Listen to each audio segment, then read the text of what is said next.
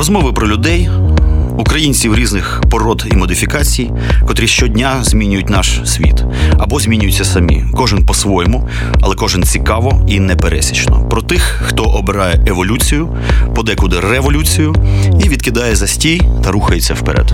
Еволюція або смерть з Іваном Самисюком. Щосереди о 21-й. Слухайте в ефірі Радіо Земля та в подкастах на сайті OFR.FM. Отже, дорогі друзі, добрий вечір. З вами Еволюція або смерть на хвилях Old Fashioned Radio. І сьогодні ми продовжуємо нашу культур-антропологічну лабораторну роботу з справжнім вченим. Настоящий, як би сказати, фанат популяризації науки. Пан Павло Шедловський це історик, археолог і антрополог. Можна сказати, що антрополог. Все ж таки можна. Так от. Ми зупинилися минулого разу на вкрай болючій для мене особисто темі. Це тема палеоліту. Дивно звучить. Насправді це така екзотична штука для багатьох. Може, це як назва хвороби. хвороби. От я уявляю собі таку бесіду в лікарні лежать хворі. Е, один каже, що у вас? А мене каже, тромбофлібіт. А в мене палеоліт. Палеоліт. Да, знайшли камінь в раці, наприклад. Я от якось так, може, для багатьох так воно і є. Однак, як казали, е, один матьорий большевіцький класик, єсть у революции начала, нет у революції конца. Так от, палеоліт, хоча б умовно окреслити, коли він закінчився, коли він почався і чи закінчився він взагалі. Адже є така теорія, що великі епохи вони якби не закінчуються. Вони просто йдуть на маргінез, і десь е, в лісах Амазонії ми досі можемо, або на Папу Новій досі можемо знайти маленькі суспільства, котрі живуть в палеоліті. Тобто можна сказати, що палеоліт дивним чином не закінчився. Ребята, Можна ну, так сказати? Е, навряд чи можна так сказати. Навряд Я трошки поясню, в чому О. справа. Да? Е, Палеоліт – це найдавніша епоха в розвитку культури і суспільства, і е, найдавніша, тому що вона починається якраз з початку перших штучних дій е, тієї істоти, яку прийнято вважати пращуром сучасних людей.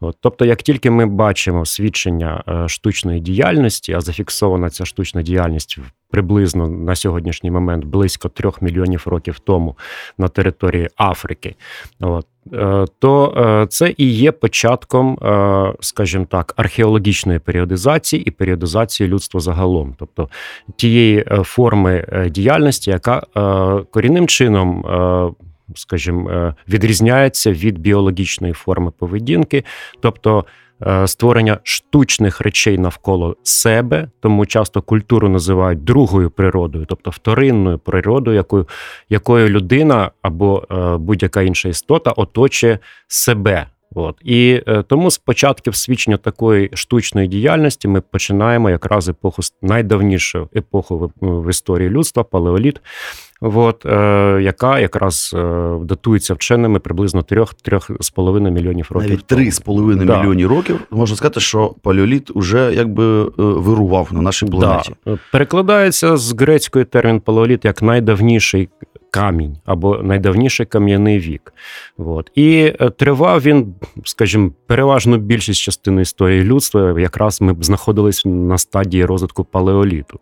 От. А завершився палеоліт за, е, скажімо так, точку відліку е, завершення палеоліту і переходу до нових форм поведінки людства, якраз під час кардинальних змін е, флори і фауни, е, ландшафту і клімату, е, що було спричинено відступом останнього льодовика. Тобто, за таку точку відліку європейськими американськими вченими було прийнято дату, яка на сьогоднішній день знаходиться приблизно в межах 10 тисяч 200 років тому.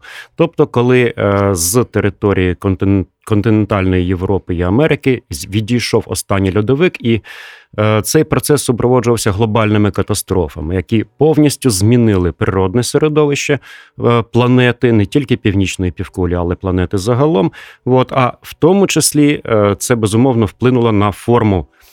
Діяльності суспільств на взаємодію цих суспільств, от і я думаю, як наслідок от такого звільнення від е, детермінізму природного е, сталася е, така пришвидшена діяльність людських е, соціумів, яка вилилась у процес неолітизації, яка е, цей процес е, в деяких регіонах був настільки швидкий, що призвив до навіть терміну такого як неолітична революція. Ну а в принципі, неоліт як епоха поширення відтворювальних форм господарства. Він вже сформував сучасну нашу поведінку, тобто сучасні виробничі відносини. І ми, по суті, справи, от наша цивілізація є продовженням отієї неолітичної революції. А є таке питання. Скажімо, в античні часи, які-небудь Фінляндії.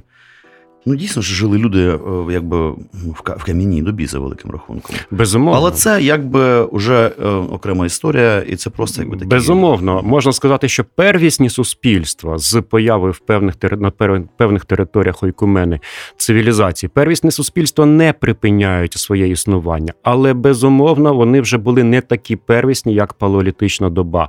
Бо е, людство характеризується значними, скажімо, е, зв'язками обмінними економічними, міграційними і так далі. Тобто е, циркуляція не тільки речей, але в тому числі і понять, міфів так чи інакше досягала навіть навіть Чукотки. Тобто, в такому випадку е, це вже не є ті безпосередньо первісні суспільства, які, скажімо, е, безпосередньо є ну адекватними, неадекватними, а аналогічними палеолітичним. От. І безумовно, що етнографічні свідчення ми використовуємо для реконструкції первісних суспільних відносин, але треба розуміти, що навіть ці суспільства, первісні, які зберіглись до наших часу, е, за тривалий термін також пройшли власну еволюцію. Оце цікава е, історія. Це дійсно свята правда. Я пам'ятаю е, такі прикольні фотографії індіанців, котрі ніколи фактично не мали там ну ніякого контакту з білими людьми. Такі фотографії здалеку десь з гелікоптера. І він менше з тим все одно в шортиках прикольних пляжних. Десь він їх значить, взяв. Як вони до нього потрапили? Через якусь таку, значить. Контакти з іншими племенами, а ті ще десь, ще десь. Тобто я уявляю собі, як ці пляжні шортики тисячу кілометрів mm-hmm. через всю всю Амазонку е, десь е, значить, мандрують, поки не опиняються на дупі прикольного, абсолютно дикого розмальованого чувака, котрого ще й охороняє бразильська держава, щоб не дай Бог він не заболів. Там якою-небудь халєрою і не побачив mm-hmm. білу людину, і не розстроївся, не помер від цього. Їх дійсно бережуть. А, Тяглість в часі цього прекрасного нашого палеоліта. Ясна справа, що він же ну неоднородний, і відповідно він еволюціонував. І, мабуть, спочатку він ну, це було все довго, тяжко, і процеси, ну, мабуть, майже не, не змінювалися, а потім почалася якась, можливо, теж уже якби то неолітична революція, це, мабуть, якась кам'яна революція, коли дійсно ці кам'яні технології раптом стали більш довершеними. Безумовно, да. Ми виділяємо в межах палеоліту три великі глобальні е, епохи, які, скажімо, переважно стосуються території Африки і Європи. От, Бо в Азії там інший трошки вектор. Ми не будемо сьогодні, бо це тривалий буде Однак е, розповідь. свій палеоліт в Азії був. Безумовно. безумовно. От. Але для Африки і Європи ми виділяємо ранній е, палеоліт або Олдувай та Ашельську епоху, от, середній або мустєрську добу і верхній або пізній палеоліт, тобто це фінал вже палеолітичної доби, і він пов'язаний з появою і поширенням людей сучасного антропологічного типу, тобто тих, які ми називаємо Homo sapiens, до яких ми безпосередньо відносимось. От. Ну і безумовно, що кожна з цих епох вона характеризувалась своїми технологічними, в першу чергу, підходами до е, матеріалу, до навколишнього середовища. І безумовно, що з кожним новим, скажімо так, кроком е, в поступі. Е, людства е, процеси певним чином пришвидшувались, обробка матеріалів ставала більш ефективною. От. І безумовно, що групи, які володіли більш, е, скажімо так, розвиненими технологіями, вони е, вигравали в безумовній конкуренції. Бо, е, скажімо так, на сьогоднішній день ми розуміємо, що еволюція це не є однолінійний поступальний процес. А ми розуміємо на сьогоднішній день, що еволюція це е, має характер е, віялоподібний. От, що це е, віяло, коли схожі антропологічно між собою групи е, людей е, конкурували між собою за території, за ресурси, за здобич. От, і е, в цій конкуренції вигравали ті групи, які безумовно несли з собою більш прогресивні техніки е, обробки матеріалу для того, щоб, е, скажімо, виготовити в першу чергу знаряддя для вбивства, тобто мисливську зброю.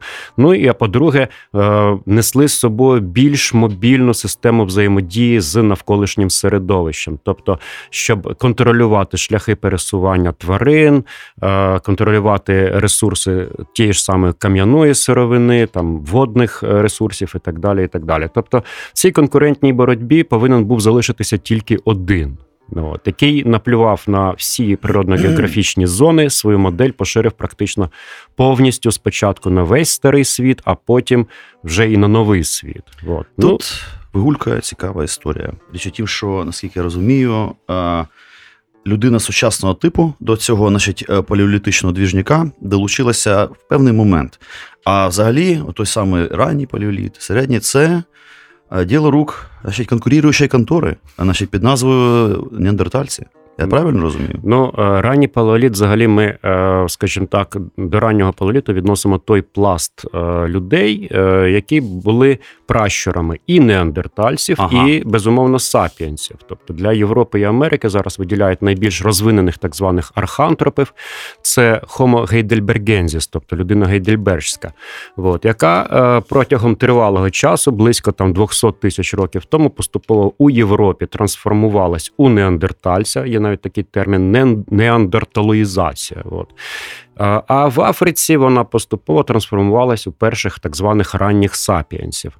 От. І е, виявилась е, певна, скажімо так, е, колізія, що неандертальці формувались, тобто під час якраз останнього зледеніння, тобто яке почалося так близько там 90-80 тисяч років тому на території північної півкулі.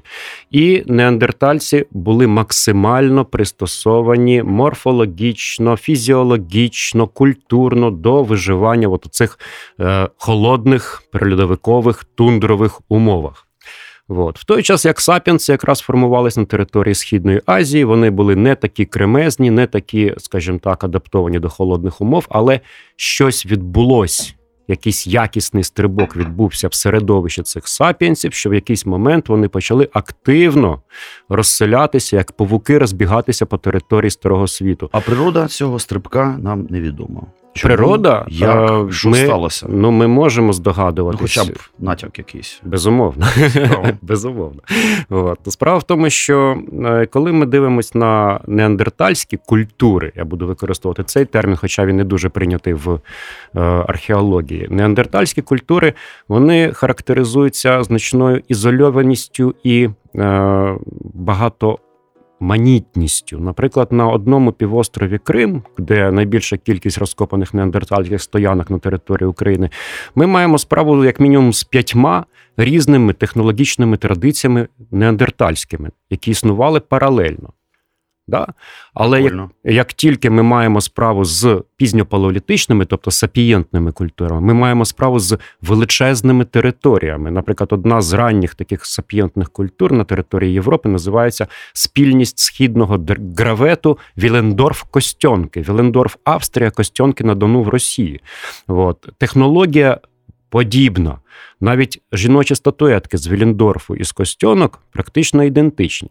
Тобто величезна територія, величезна культурна спільність ранніх сапіенсів і маленькі ізольовані групи неандертальців на території всього лише обмежений півостровом Крим. Е, висновок, який можемо ми зробити, це те, що неандертальці все ще слідку, сліду, слідували скажімо, соціальній формі, яка характерна для тваринних організацій. Для тваринних організацій характерна переважно ендогамія. Ендогамія, тобто це е, шлюбні стосунки від, е, відбуваються всередині певної популяції. Не виходять за межі популяції, але повної ендогамії навіть у тварин немає, не існує. Якщо була повна ендогамія, то в такому випадку, е, скажімо, ця група, ця популяція природжена на виродження. От. Але от неандертальці, скоріш за все, от, соціально були, от наслідували от таку форму поведінки. То вони не змогли Почекайте. вийти за межі. Да. А коли ми бачимо сапіенсів де завгодно, це от та ж сама Амазонія, про яку ви казали, вогнена земля, Австралія, тобто найбільш віддалені куточки, етнографічно ми бачимо, що сапіенси всі екзогамні.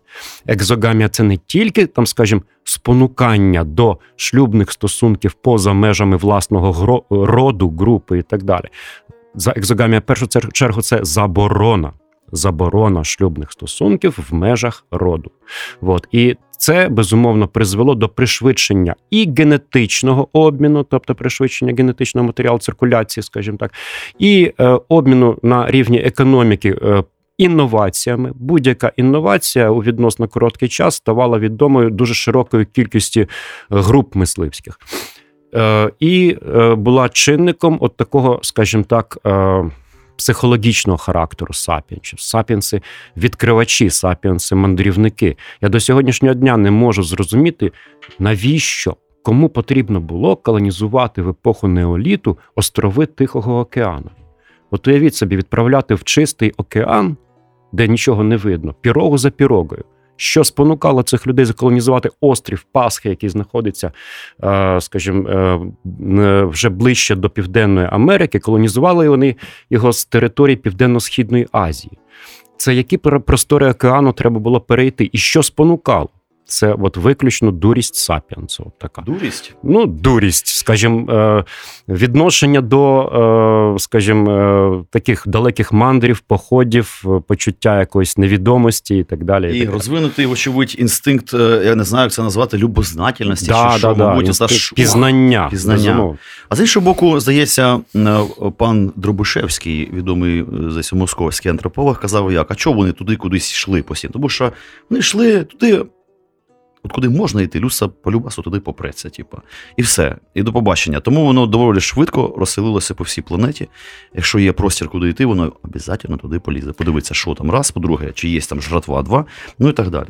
Я безумовно погоджуюсь з паном Дербишевським з однієї сторони, але з іншої сторони, треба розуміти, що е, тільки Сапіен зміг, скажімо, е, так модифіковувати свою суспільну організацію, свою культуру, що йому незважаючи на те, що морфологічно він програвав навіть тому неандертальцю в умовах холодного клімату, е, він модифікував своє житло, свій одяг і так далі. і так далі. Тобто, от такий, е, скажімо, е, потяг до зміни навколишнього середовища, зміни своєї власної культури і забезпечив сапіенсу існування в усіх географічних зонах, адже будь-яка тварина вона безумовно має свій ареал поширення, свій географічний певний локус. А ось у сапіенса його нема. Де було доступно жити, вони вже е, заселили старий світ вже протягом повністю палеолітичної доби. Чи нема якоїсь інформації, я не знаю, від е, вчених з якихось паралельних е, наук, не знаю, яких нейромозговедів, можливо будова мозку. Щось таке сталося, якась ну, мутація. Не знаю, чому вони раптом стали ефективнішими. Ну, будемо чесні, мабуть, ну, розумнішими трошки, раз вони виявилися ефективніше, сапіенси. Що, Може, щось з мозком, може, розвинулася якась прикольна ділянка мозку, яка відповідає за щось таке, що і дає оці всі преференції. Чи наука мовчить про мозок, скажімо, там кроманьйонця, раннього сапіенса, точніше? Ну, взагалі, не треба, якщо б так ми кажемо про мозок, то е, от якраз е, для взагалі людських е, груп характерне е, превалювання цього нанокортекса, тобто кірки, яка, угу. скажімо, превалює у людей і тільки у деяких видів птахів над іншими ділянками мозку. От. Але цей нанокортекс, діяльність, скажімо, ускладнення процесів всередині мозку виявили, вилилась в те, що людина переважну більшість інформації отримує протягом свого власного досвіду, а не та інформація, яка закладена інстинктивно, е, скажімо, попередніми поколіннями. От. Тому ми з вами, е, скажімо так, повністю соціально обумовлені істоти. Хода як ми тримаємо виделку, як ми тримаємо е, ложку, як ми говоримо і так далі. і так далі. Це є наслідком соціалізації, але аж ніяк не наслідком якихось там давніх наших е, не знаю, ну, там зрозуміло. генетичних речей. Вот. Але е, ну, що стосується сапіанса і кроманьйонса, безумовно, тут треба сказати, що за рівнем розвитку мозку вони були приблизно однакові. Ендокрани або зліпки мозку, скажімо, черепів неандертальця і кроманьйонця, свідчать про те, що скажімо, ну це були дуже схожі істоти. І ті, і ті були люди, і ті, і ті були досить таки розумні. Єдине, що останні дослідження кажуть про збільшення оперативної пам'яті у Сапіенса. Тобто е, більше, скажімо так, е, речей ми можемо тримати в голові там 4, 5, 6, 7, от, аніж е, це могли робити неандертальці. Але з іншої сторони, не треба принижувати і неандертальців, адже вони теж мали власну культуру, вони мали поховання, вони мали певні свідчення ритуальної практики. Тобто, це треба е, розуміти, що неандертальці були люди, і їхнє суспільство теж було людське суспільство. Просто програло якби конкуренцію. Людств, можна так да, сказати. Да. Ну і вочевидь, наскільки до мене долітають чутки, це ж не єдине конкуруюче людство було. Ці були неандертальці, якби це очевидно. Але паралельно, наші, як зараз говорять, різноманітні генетики, в тому числі, що виснували ще якісь людства. Та сама дивна е, Деніс, е, е, як це? Денисовська, Денисовська людина, людина про да. яку нічого не відомо. Відомо тільки то, що є фаланга пальця, здається, з Денісовської пещери десь на Алтаї чи щось угу. таке. І у цей маленький шматочок пальчика відкриває цілу неймовірну картину. Про паралельне людство. Е, ну, дійсно існує да, така історія, і більше про Денісовців ми нічого не знаємо, тільки цей пальчик. Чи може ще є там ребришка, хвостик, там, я не знаю, вушко десь. Ні, я поясню справу, тому що якраз завдяки Денисовцям, і не тільки завдяки Денисовцям, е, є ще там, скажімо, е, от ще більш давні знахідки, так зване Homo Georgicus, тобто ага. людина з Грузії. От, То ми, я вже казав про це, переходимо до розуміння еволюції як віолоподібного процесу. Тобто, безумовно, що на інших територіях територіях були інші нащадки оцих первісних архантропів, інші форми, інші модифікації людей.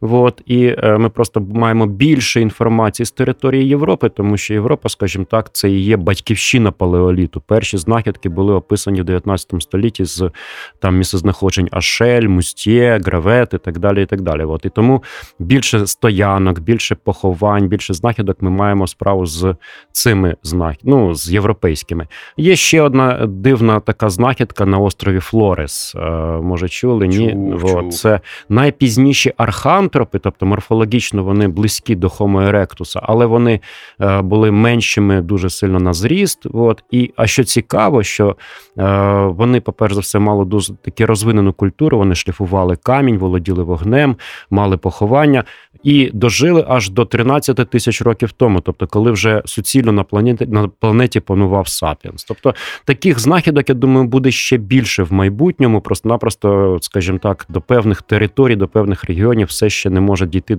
там рука археолога та антрополога. Ну що ж, зробимо маленьку а, музичну паузу, і ми знову послухаємо. А, Невеликий шматочок саундтреку з фільму Останній неандерталець шоу Івана Семисюка.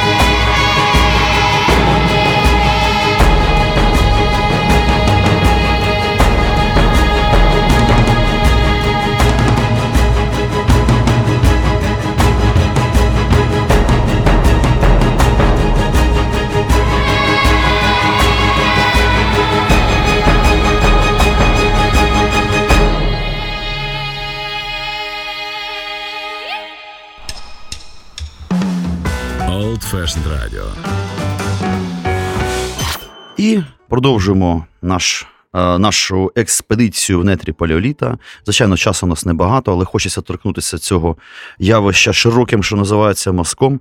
У нас є для цього значить, спеціально навчена людина е, з ученими ступенями. Це Павло Шедловський, історик, археолог і антрополог. Він якраз є спеціалістом з палеоліту. Погодьтеся, це ну неймовірно екзотична спеціалізація. Взагалі, то ви багато знаєте спеціалістів з палеоліту. Я, наприклад, е, от крім пана Павла, нікого і не знаю, а питань багато, тому що це основний період існування наше людства. Ми фактично. Щойно з нього вигулькнули, якщо так подивитися. Масштабно три на секундочку, три мільйони років тому він почався і закінчився, боже мій, не так давно, разом з льодовиками. І ми про після цього вже пройшли такий е, суровий шлях бачите, до айфонів, мікрофонів і радіостанцій.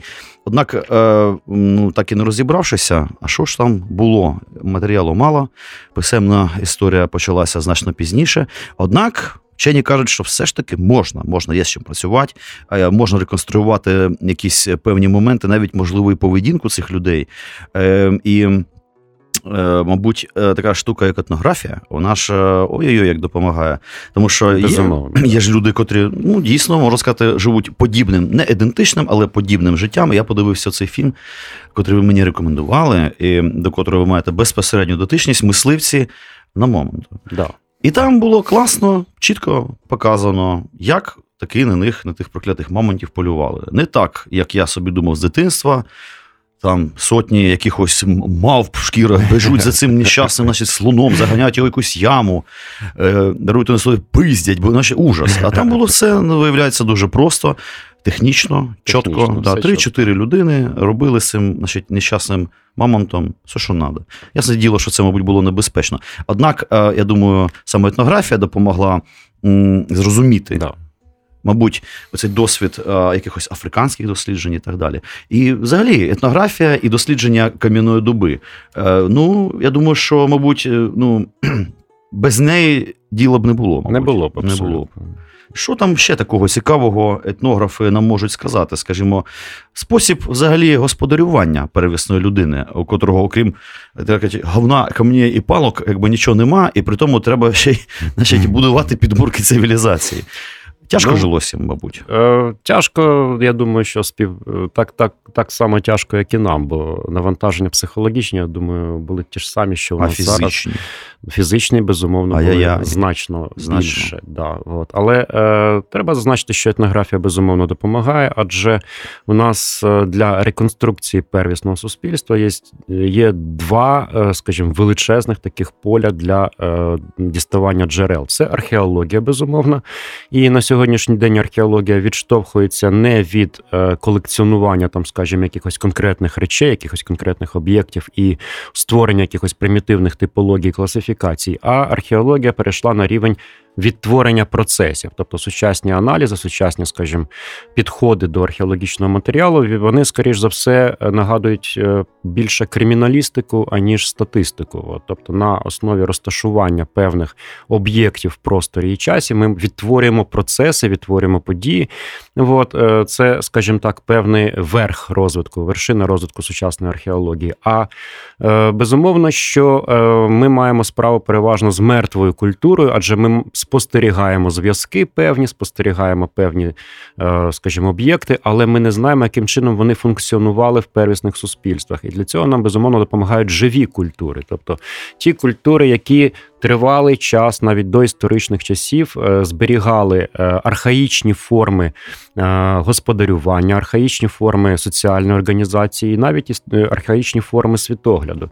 От. І порівнюючи взагалі археологія і дослідження первісності і формувалась як порівняння археологічних знахідок з віднаходженням аналогів певних у етнографічних суспільствах. Саме тому ми знаємо, що сокира це є сокира. Саме тому ми знаємо, що різець це є різець, скребок скребок є скреб, скребком. Бо завжди порівнювали з е, сучасними племенами, сучасними народами, які все ще е, живуть на тій е, примітивній або архаїчній стадії розвитку господарства. От що стосується, наприклад, мисливців на мамонтів безпосередньо, е, то ми знаємо, що природне середовище на той час було схоже на сучасну тундру і лісотундру.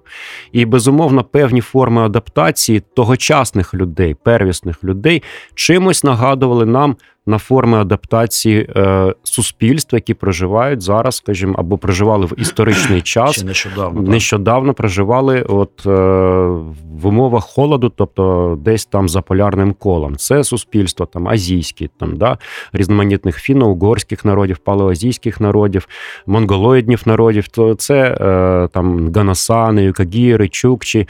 От. Якщо ми беремо Північну Америку, то там також свої суспільства. Це північні Алгонкіни, це ескімоси Карібу. От. Але е, чому ми маємо можливість порівнювати археологічні рештки з етнографічними суспільствами? Маємо можливість це порівнювати на основі того, що в них. Можливо, ми так гіпотетично кажемо, схожі системи господарювання. Тобто, якщо ми е, маємо це суспільство етнографічне, яке повністю свою е, життєдіяльність побудувало на мисливстві, От. І їхня економічна система вона будується на, е, от, е, скажімо, е, циклу. Природному циклу міграції там північних оленів, скажімо, От. то безумовно подібні явища були і в епоху палеоліту. Оцей цикл міграції північних оленів він визначав повністю систему поведінки мисливського колективу, групи, але не тільки систему поведінки, але й певні особливості матеріальної культури, житла одяг, е, якісь, е, скажімо, е, побутові, утилітарні дії. От. І таким чином ми, маємо змогу порівнювати. Коли ми, наприклад, бачимо там, скажімо, різні типи стоянок в українському палеоліті, то ми їх е, намагаємось інтерпретувати в якості різних сезонних стоянок, стоянок, які, скажімо, мали різну функціональну направленість, використовуючи безумовно етнографічні дані. Тобто, у даному випадку е, археологія, етнографія вони доповнюють один одну. Ну, в принципі, скажімо, в Європі. Е, і не було ніколи е, серйозного розмежування між археологією і етнографією. Так, наприклад, mm-hmm. прехісторі, як загальна галузь, там прехісторі, преісторія, вона е, базувалась як е, наука, яка, скажімо, діалектично поєднує дані двох цих наук. Ну і американська етноархеологія також це, скажімо так, відновлення життя первісних суспільств за використанням археологічних та етнографічних даних. А що ми можемо сказати про такі, якби сталі? Доволі стереотипи. Ну, наприклад, е, печерна людина. Всі знають, печерна людина, печерна людина. А власне, от печерність цієї печерної людини. В принципі, я так подумати, жити в печері, мабуть, удовольствие не з таких, е, якби там сиро, часто холодно, це буде сразу цей артрит, тромбофлібіт, варікоз. І до побачення. Чи жили дійсно люди в печерах? Адже їх взагалі-то не так то й багато тих печер. І, мабуть, е, етнографія, я от, чесно кажучи, не пам'ятаю от якось з етнографічних якихось таких от історій, щоб якісь племена десь жили по печерах, чесно кажучи. Тобто, наскільки чи була печерна людина дійсно печерною? І взагалі, як вона жила, як вона, ну з чого вона будувала, маючи тільки камені і кістки? І, можливо, глину. Е, будувала свої, я не знаю, як це називається, іглу. Угу. Чуми? Ну, справа в тому, що там, де були печери, вони в повній мірі використовували. І жили. І жили. Справа в тому, що у нас починаючи з неандертальців, так як неандертальці були, скажімо так, такими любителями печер, є безумовно печерні стоянки з вогнищами всередині, з е, рештками розділку туш тварин ага. всередині, і навіть з місцями для спання. Тобто, наприклад, у Франції є так званий грот Лазарет, де е, цілком виділено місце, де відпочивала група, і де від відбувався процес первинної розділки туш е, вбитих тварин. Тобто е, це е, безумовно були печерні стоянки. Сапіенси не відрізнялись такою вибагливістю. Вони також, якщо були, була можливість заселення печер, вони використовували печери. Всі ті хвороби, які ви назвали, там тромбофлюбіти і так далі. і так далі. От, я вам скажу так, що справа в тому, що печери використовувала не тільки людина, але й багато інших тварин, і теж не боялися цих хвороб. От. І ведмеді, так звані печери, печерні. Чому так звані печерні? Ведмеді не жили в печерах, вони використовували їх як лігва. От. І ті ж самі великі кішки також використовували, там печерний лев, таке поняття. От. Але е, справа в тому, що в печері завжди постійна температура. Тобто, навіть якщо вона низька, її можна підігріти е, тими ж самими вогнищами. От. Але, е, скажімо так, е, там прохолодно влітку, і там е, більш-менш е, тепло взимку. От. І е, ці умови, тобто постійність цієї температури, там, вони принаджували людину. І печери принаджували людину по різних причин, не тільки як місце проживання, але й для виконання якихось, можливо, культових операцій, бо стіни печер, які нам відомі, вони вкриті безумовно малюнками. Це і в Західній Європі, і на Уралі. От. І е, у нас також на території України є печерні грот, гротові стоянки в Криму, в Подністров'ї. Тобто, там, де й була можливість е, використати цю печеру, вона використовувалась. Інша ситуація, що коли ми маємо справу з рівнинними територіями Центральної, Східної Європи, то тут е, ситуація інша. Дійсно, що коли відкритий простір тундра, е, немає достатньої кількості знарядь, там, які б, е, скажімо, е, обробляли деревину. Більше того, та деревина, яка була, яка їх оточувала, це були якісь пригнічені форми, там беріз та ялинок. От, І це були покручені переважно, скажімо так, стовбури, не не прямі стовбури дерев, як ми зараз бачимо, ту ж саму сосну. От. І це, скажімо так, спонукало людину шукати якісь інші форми е, будівельного матеріалу. А ось, наприклад, кістки великих тварин. От, Вони валялись навколо, бо тварини не тільки, скажімо, вмерли, вмирали від того, що на них люди полюють, вони вмирали і природньою смертю. От такі, е, скажімо так, великі травоїдні савці, як мамонти, е, безумовно, що вони гинули безпосередньо самі по собі або вмирали своєю смертю, і в певних місцях руслових, е, руслах річок накопичувались навіть цілі от такі так звані мамонтові кладовища. От. Взяти матеріал звідси це було, скажімо, не так вже і важко. Це тобто... ніж, ніж то іноді як епіцентр з будівельним матеріалом. Да, фактично. Да. Безумовно. Вони відбирали собі е, кістки, які їм були необхідні. І ось на територіях східноєвропейських рівнин е, дуже поширено таке явище, як е, архітектура з кісток Мамонта. Тобто, безумовно, каркас робився дерев'яним, от, який обтягувався шкірами тварин. Але е, обкладався цей, укріплювався, скажімо, фундамент, і там, скажімо, е, зовнішня обкладка була з е, кісток Мамонта. От. І на території України найвідоміші стоянки, які покопаються ще з початку ХХ століття, з кінця 19 навіть століття, це Мізин, Гінсі, Межиріч, Добранічівка. От оці стоянки вони якраз характеризуються такою яскравою архітектурою з кісток Мамонта. От. Е, в, е, На інших територіях ми знаємо таку архітектуру ну, тільки на території сусідньої Росії, на Подонні.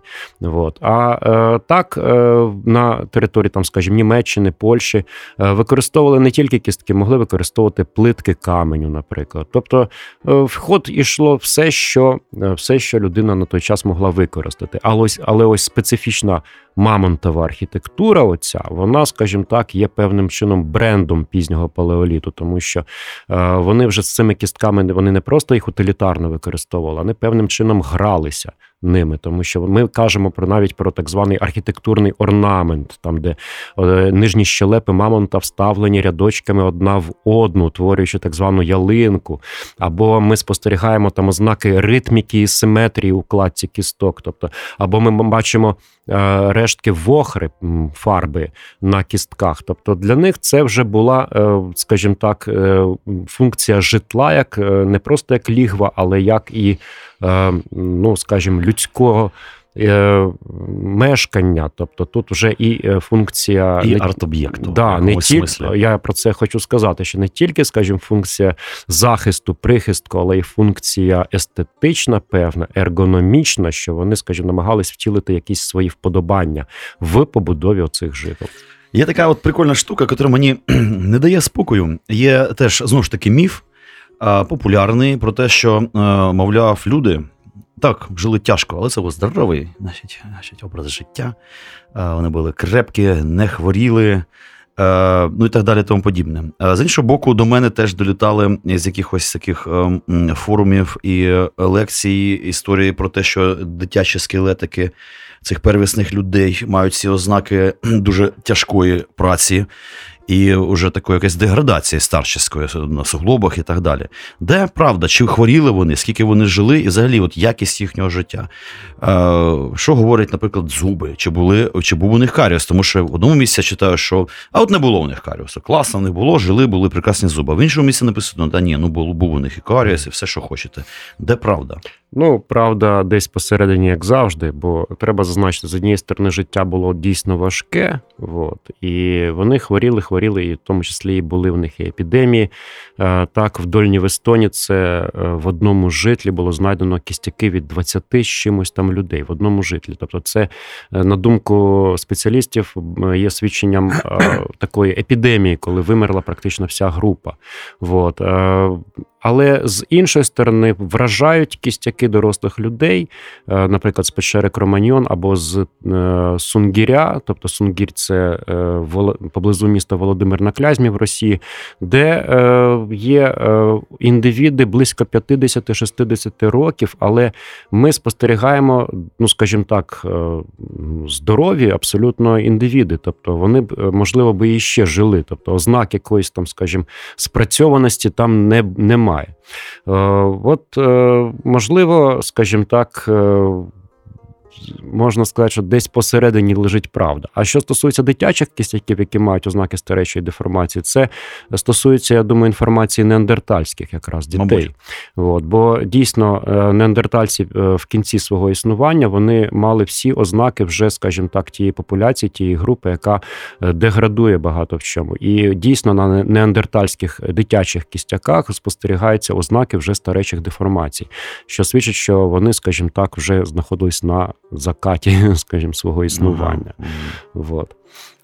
А в мене така от історія. Знову ж таки, ми не можемо оминути цих всіх популярних, часто ідіотських міфів. Ну, що робити? А, ну, Ця прикольна ще нещодавно популярна історія з палеолітичною дієтою, така доволі е, кумедна, ну, вочевидь, вигадана, мабуть, маркетологами від дієтології. Однак, е, що ж за цим стоїть? Якась і комусь ідея прийшла в голову, що, мовляв, ем, печерні люди е, так класно харчувалися, були дуже здорові. І дійсно. Вона, ця дієта побудована на простоті м'ясі, грубо кажучи.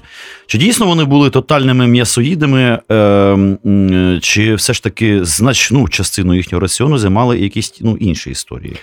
Е, рослинного походження. Ну, значить, те, що м'ясо становило основу раціону, це 100%. 100%. Це 100%, бо в умовах холодного клімату, необхідності постійного постачання організму калоріями.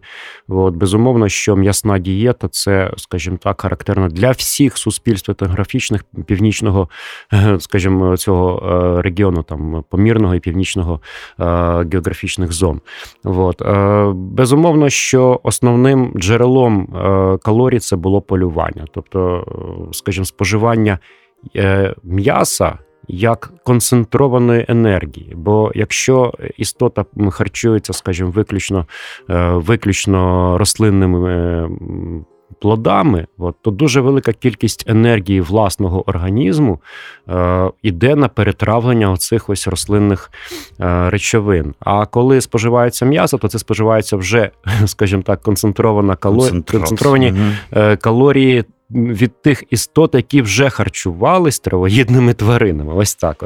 От. Це е, не тому, що, е, скажімо, м'ясо необхідно людині в сучасному світі. Я це кажу, тому що на той час е, це було дійсно необхідно. І безумовно, щоб для того, щоб нормально існувати, їм необхідна була м'ясна дієта, по-перше, а по-друге, для того, щоб вивільняти енергію також. От. Якщо б вони харчувались там корінцями якимись, то ми б скоріше нагадували б якимось лінивим лінивців, які висять на дереві і все життя і роблять, що жують і перетравлюють.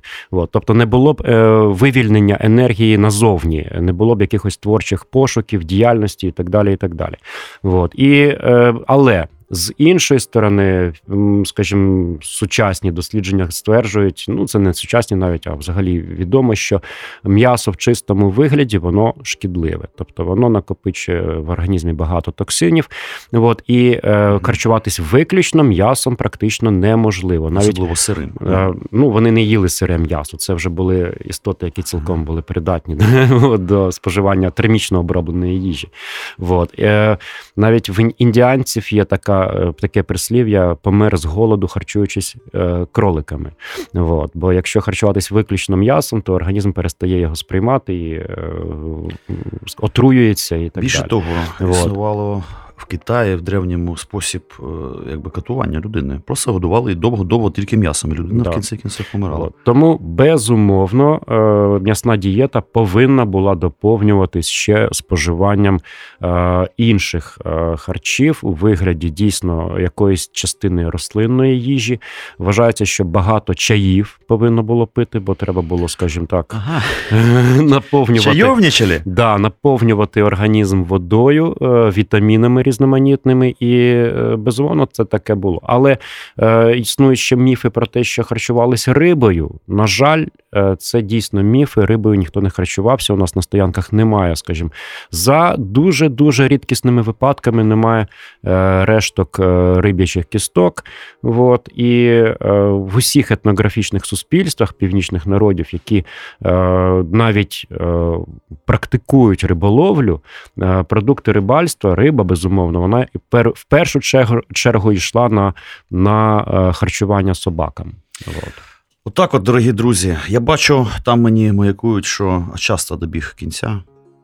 Отак, от, а тільки половина питань запланованих ми торкнулися. Ну, формат у нас такий, що ми дійсно широким мозком торкаємося широкої теми. Я, чесно кажучи, надіюся е, ну, на продовження цієї сесії можна зробити ще принаймні одну передачу, щоб цю картину вже якось, ну, принаймні закрити, хоч якось, щоб вже було зрозуміло, щоб ми мали загальну картину про життя цих людей. У мене ще е, з 15, здається, тут запитань.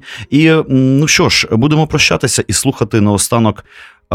Трек із кінофільму Останній Нендерталець це прекрасний французький е, фільм 2010 року. Достатньо, як кажуть деякі люди, обізнані научно подобний. От ем, так от. Ну що ж, е, до побачення, дякую. Дякую вам. Шоу Івана Семисюка.